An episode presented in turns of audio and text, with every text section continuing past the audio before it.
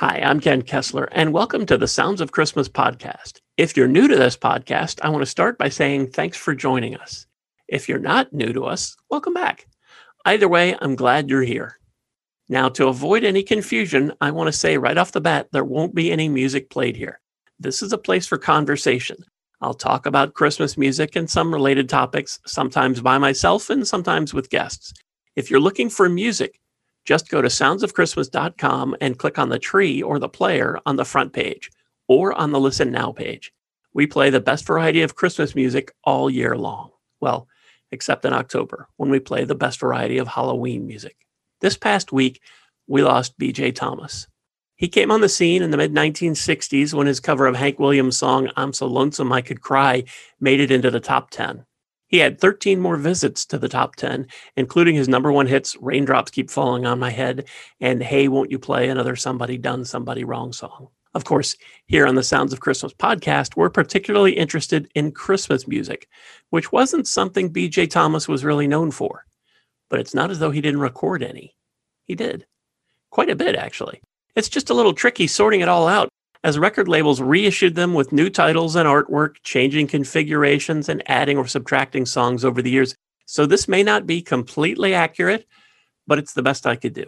I believe his first Christmas album was in the mid 1980s. It was called All Is Calm, All Is Bright, and featured his take on Silent Night, Joy to the World, and several other more religious songs. A bit of a follow up to his 1982 album Peace in the Valley, which was comprised of non Christmas religious fare. He put out a similarly themed Christmas album called Scenes of Christmas, which came out in 1995.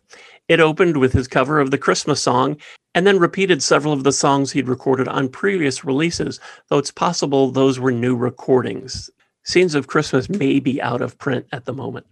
The first Christmas album from BJ Thomas that got on my radar was his 1997 album, Christmas is Coming Home. The highlight of this one for me was his cover of Grown Up Christmas List, which at the time hadn't seen a lot of covers. Natalie Cole and Amy Grant are the only two artists that come to mind as having recorded it before BJ. Around 2005, he released That Christmas Feeling, which combined secular and non secular recordings, including many from his earlier releases alongside Santa Claus is Coming to Town and Have Yourself a Merry Little Christmas. It also contained several of his non Christmas hits, like Raindrops and Hooked on a Feeling.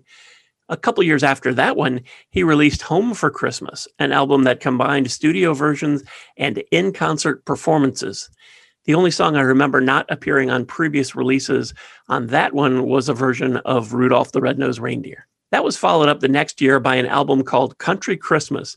It was a two CD set, the first featuring Lee Greenwood and the second featuring BJ Thomas. I don't think there was anything new on that one, but it's possible some of those songs were re recorded for this collection. Five or six years ago, there was an album that was called Christmas with Three Beautiful Voices. This included tracks by BJ Thomas as well as songs from Lee Greenwood and Celtic Thunder. It had lots of live recordings from BJ and Lee Greenwood and many re recorded Christmas songs from the latest lineup of Celtic Thunder. BJ also recorded a single called On This Christmas Night, which I think was released in the late 1970s on a compilation with other artists. That also included his cover of God Bless the Children. And if I remember correctly, it was kind of a soundtrack to a Christmas special that aired on a cable channel. So while BJ Thomas won't necessarily be remembered for his Christmas music, he still put out five releases of his own, plus the couple with other artists. And of course, we play a lot of BJ's Christmas songs on the Sounds of Christmas. It was a little complicated running down all of BJ's Christmas music, and I apologize if I missed anything or got anything wrong. Raindrops Keep Falling on My Head was the first 45 I bought with my own money, and I couldn't let his passing go by without a few words of remembrance and gratitude. Thank you for listening, and thanks for helping this podcast continue to grow. We're currently on about two dozen different podcasting sites. Since you're listening to this now, you've obviously found us somewhere. But if there's another site you like to use for podcasts, check out our podcast page on our website for the complete list of everywhere that you can listen to the Sounds of Christmas podcast. Again, the website is www.soundsofchristmas.com. Then just click on the podcast tab.